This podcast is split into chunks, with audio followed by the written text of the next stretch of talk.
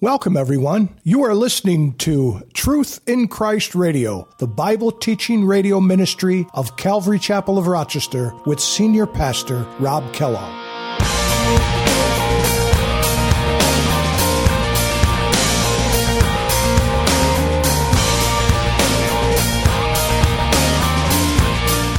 You know, there's a difference between trials and temptations.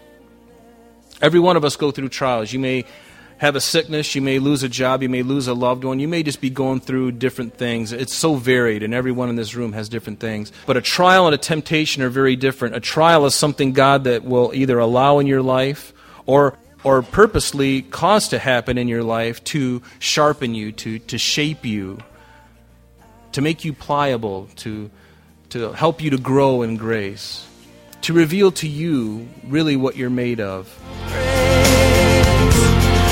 Can I ever say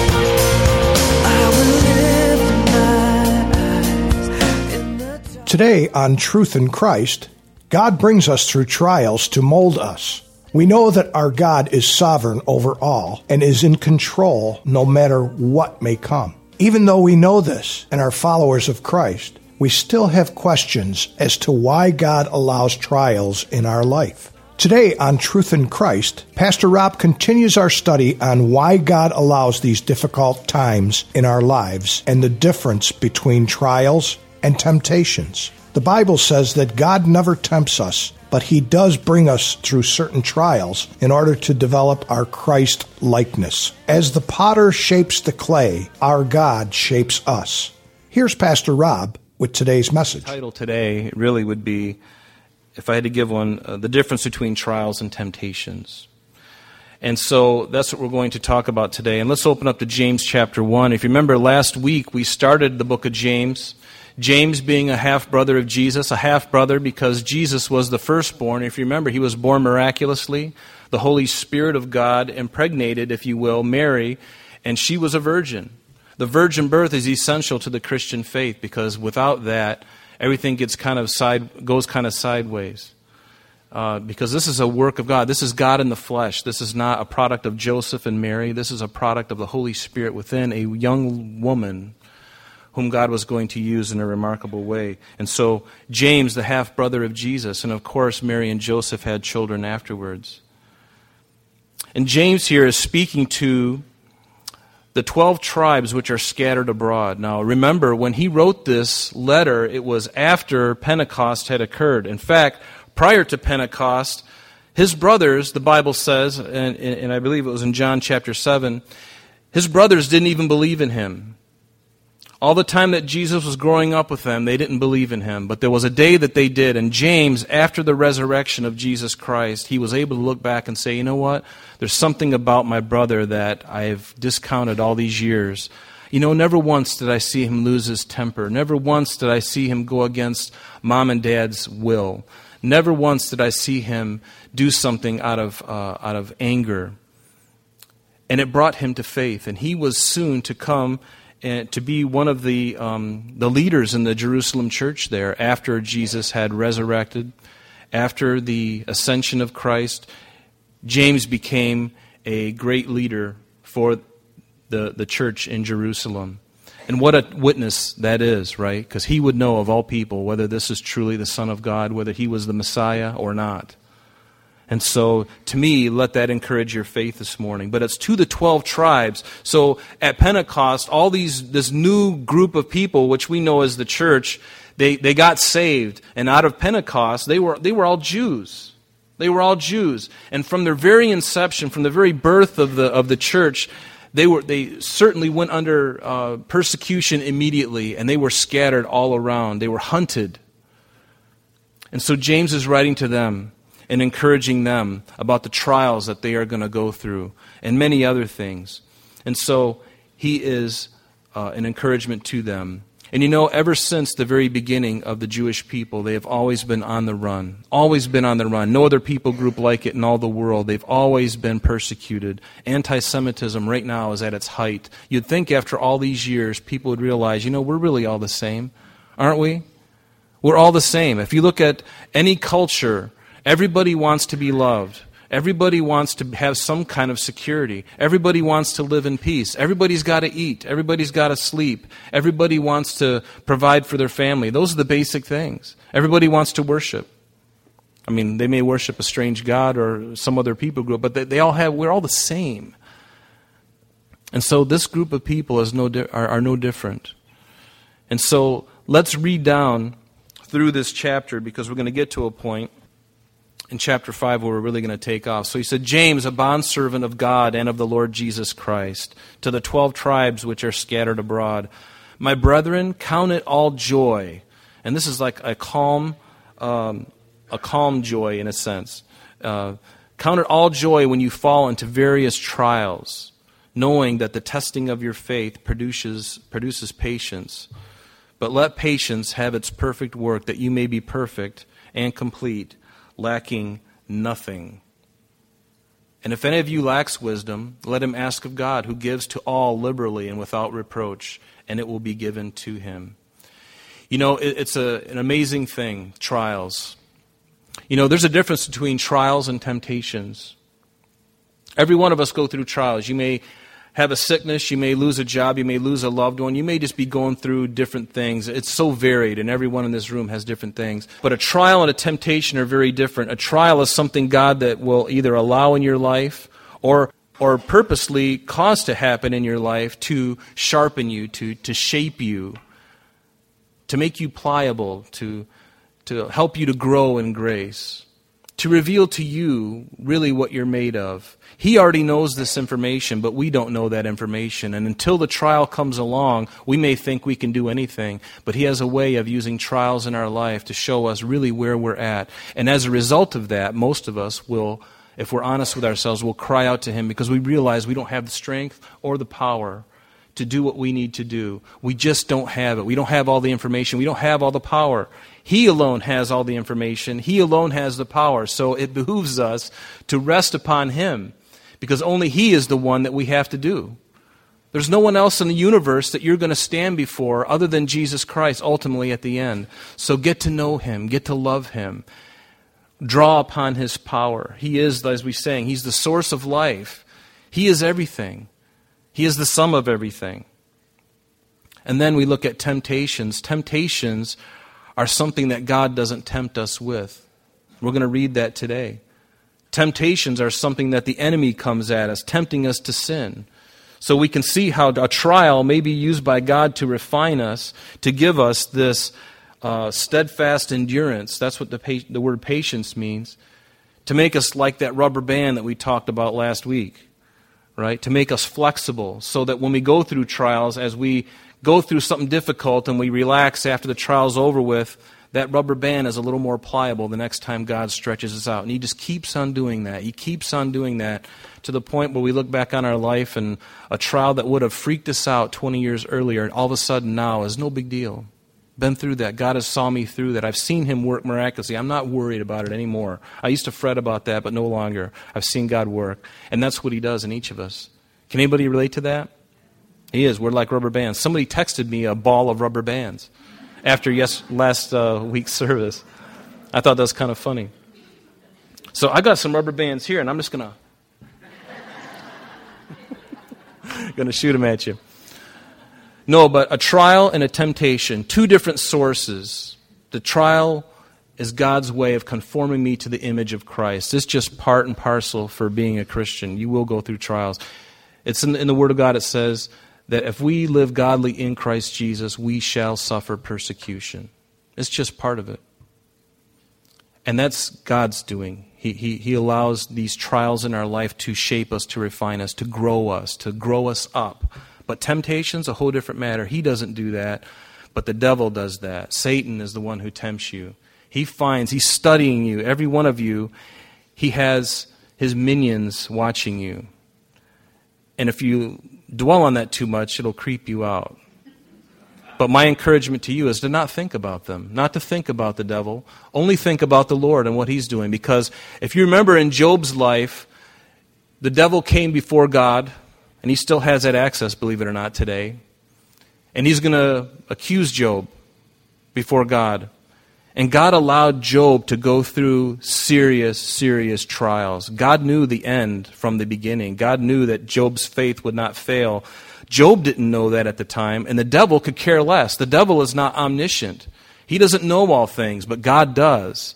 God could look at the end of the trial and all that Satan was going to do, and he says, Okay, I'll let you do it. These are the parameters. You can do this and you can do that, but you cannot do this, God says.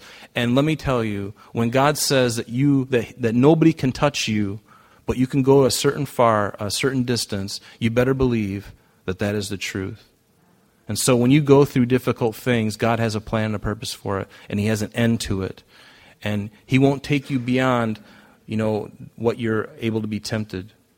You know, but within every temptation, with all these things, He gives you a way to escape. Do you know how to escape when you're going through a temptation?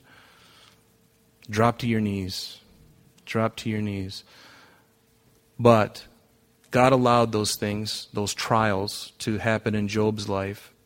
And the devil had to get permission. And he has to get permission to mess with you. And to me, that's encouraging. He's not a loose cannon out there in the universe, the devil. He's not a loose cannon. He's a dog on a leash. And God uses him for his purposes. And it's a mystery, isn't it?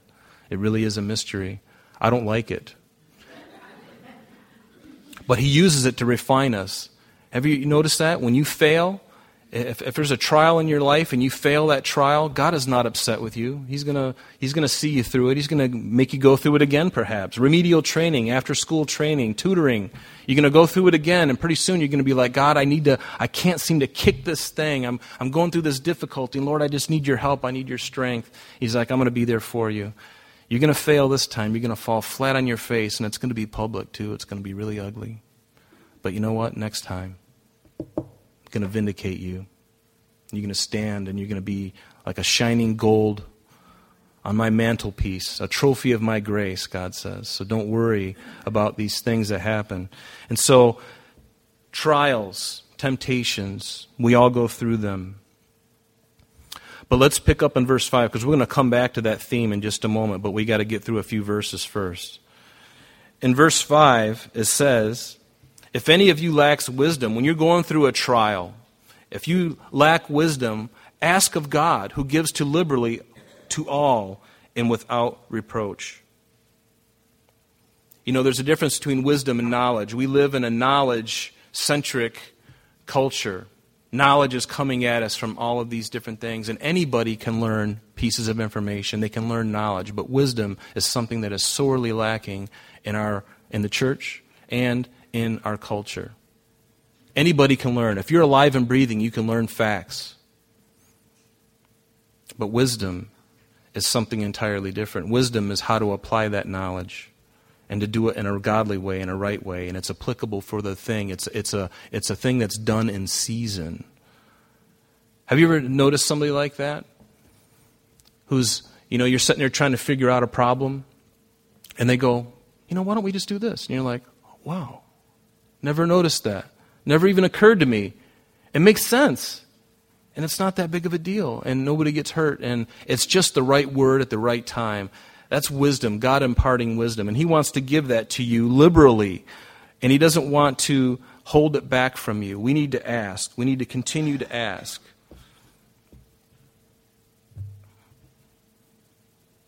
But knowledge is a different thing. In 1 Corinthians chapter 8, first two verses, it says this Now, concerning things offered to idols, Paul says, we know that we all have knowledge.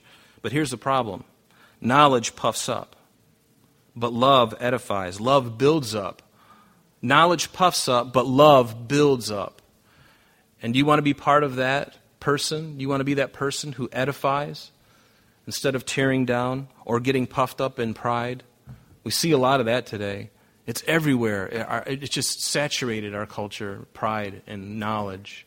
But real wisdom is something that God wants to impart to us, the church, and it is very attractive when it's shown and it's put on display, and God gets the glory for it. But he says, Knowledge puffs up, but love edifies. And if anyone thinks that he knows anything, he knows nothing as yet he ought to know. That's kind of humbling. Jesus said, You can't do a thing without me. Without me, you can do nothing, he said to his disciples. I believe that. I can't do a single thing without him. Not of, e- not of any eternal significance. I can make a mess. I can do a lot of things, but I can't do anything without God, really. Your very next breath is given to you as a gift by God. It's a gift. He gives it to you. So I ought not to boast in anything. And in Hebrews chapter 11, verse 6, it says, God is a rewarder of those who diligently seek him. We have to diligently seek him. Make it the, the work, of the heart of your life to get to know who Jesus is. And not only just to get to know him, but say, Lord, fill me daily. Fill me momentarily. Every moment I need you. Would you just do the work in and through my life? I need that. You cannot live any other way. You shouldn't live any other way. And it's a challenge, isn't it? It really is. But see, God wants to fill you today. He wants to encourage you. And speaking of wisdom, says in Proverbs chapter 9 verse 10 it says the fear of the Lord is the beginning of wisdom the fear of the Lord, the awe of God, having an awe, a reverential awe of Him, is the beginning of wisdom. And, you know, the beginning of wisdom is being in, in an awe of God. You know, um, you know, when you read a chapter like Psalm 19, the heavens declare the glory of God. The earth shows forth his handiwork. When you look up in the sky out in the, in the, boat, if you're out in Key West down, down south and you're out there and a couple miles out in the Gulf of Mexico and there's no lights in sight and the stars are just out and you can see the Milky Way galaxy, you can see the whole thing. And does that fill you with a sense of awe? When you read Psalm 19, is your heart filled with awe? When you read Psalm 139 and it talks about the om- omniscience of God, he, he knows all things. You can't hoodwink him. You can't fool him. He's all powerful. He has everything. And you and I are in his hands. And you and I are in the forefront of his thoughts always. So, do you really have anything to worry about? Do we have anything to really fret about? Or when you read Job, I'd encourage you today, read Job chapter 38 through 41, because God just levels everybody in those three chapters. He says, Job, where were you when I laid the foundations of the earth? The frost on the ground. Where were you when I made Leviathan? Where were you when all, and he starts going through the creative process and all just the magnificent things. Read that. It gives you an awe of God. That's the beginning of wisdom, knowing who it is that we're accountable to. That is the beginning of wisdom. That's the first place we ought to get. So, wisdom is knowing how to use that knowledge in a godly, practical way. Turn with me to 1 Kings chapter 3. There's a wonderful verse here. We're going to look at, uh, we're going to start in verse 5. After King David had passed away, Solomon now was the man in charge. He was the new king of Judah. And Solomon was a young man when he came to the throne, a very young man. And notice something in 1 Kings chapter 3. We're going to beginning in verse 5, speaking of wisdom. Everyone there? All right. It says, At Gibeon, the Lord appeared to Solomon in a dream by night, and God says, Ask, ask, what will I give to you? And I love the invitation. God's saying, Ask, whatever you want. The blank, the check is already, I've already signed it. It's blank. What do you want, Solomon? Verse 6 And Solomon said, You have shown great mercy to your servant David, my father, because he walked before you in truth, in righteousness, and in uprightness of heart with you. You have continued this great kindness for him, and you have given him a son to sit on his throne as it is this day.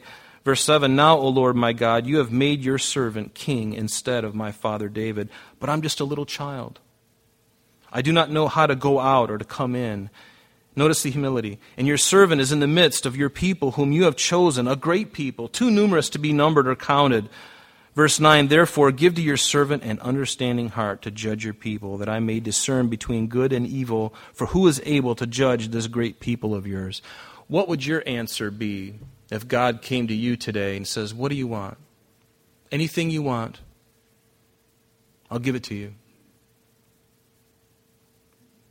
Most people Let's say I want Bill Gates' paycheck. I want Warren Buffett's holdings. Berkshire Hathaway, I want it, the whole thing. I'm going to liquidate it right now and cash out, right?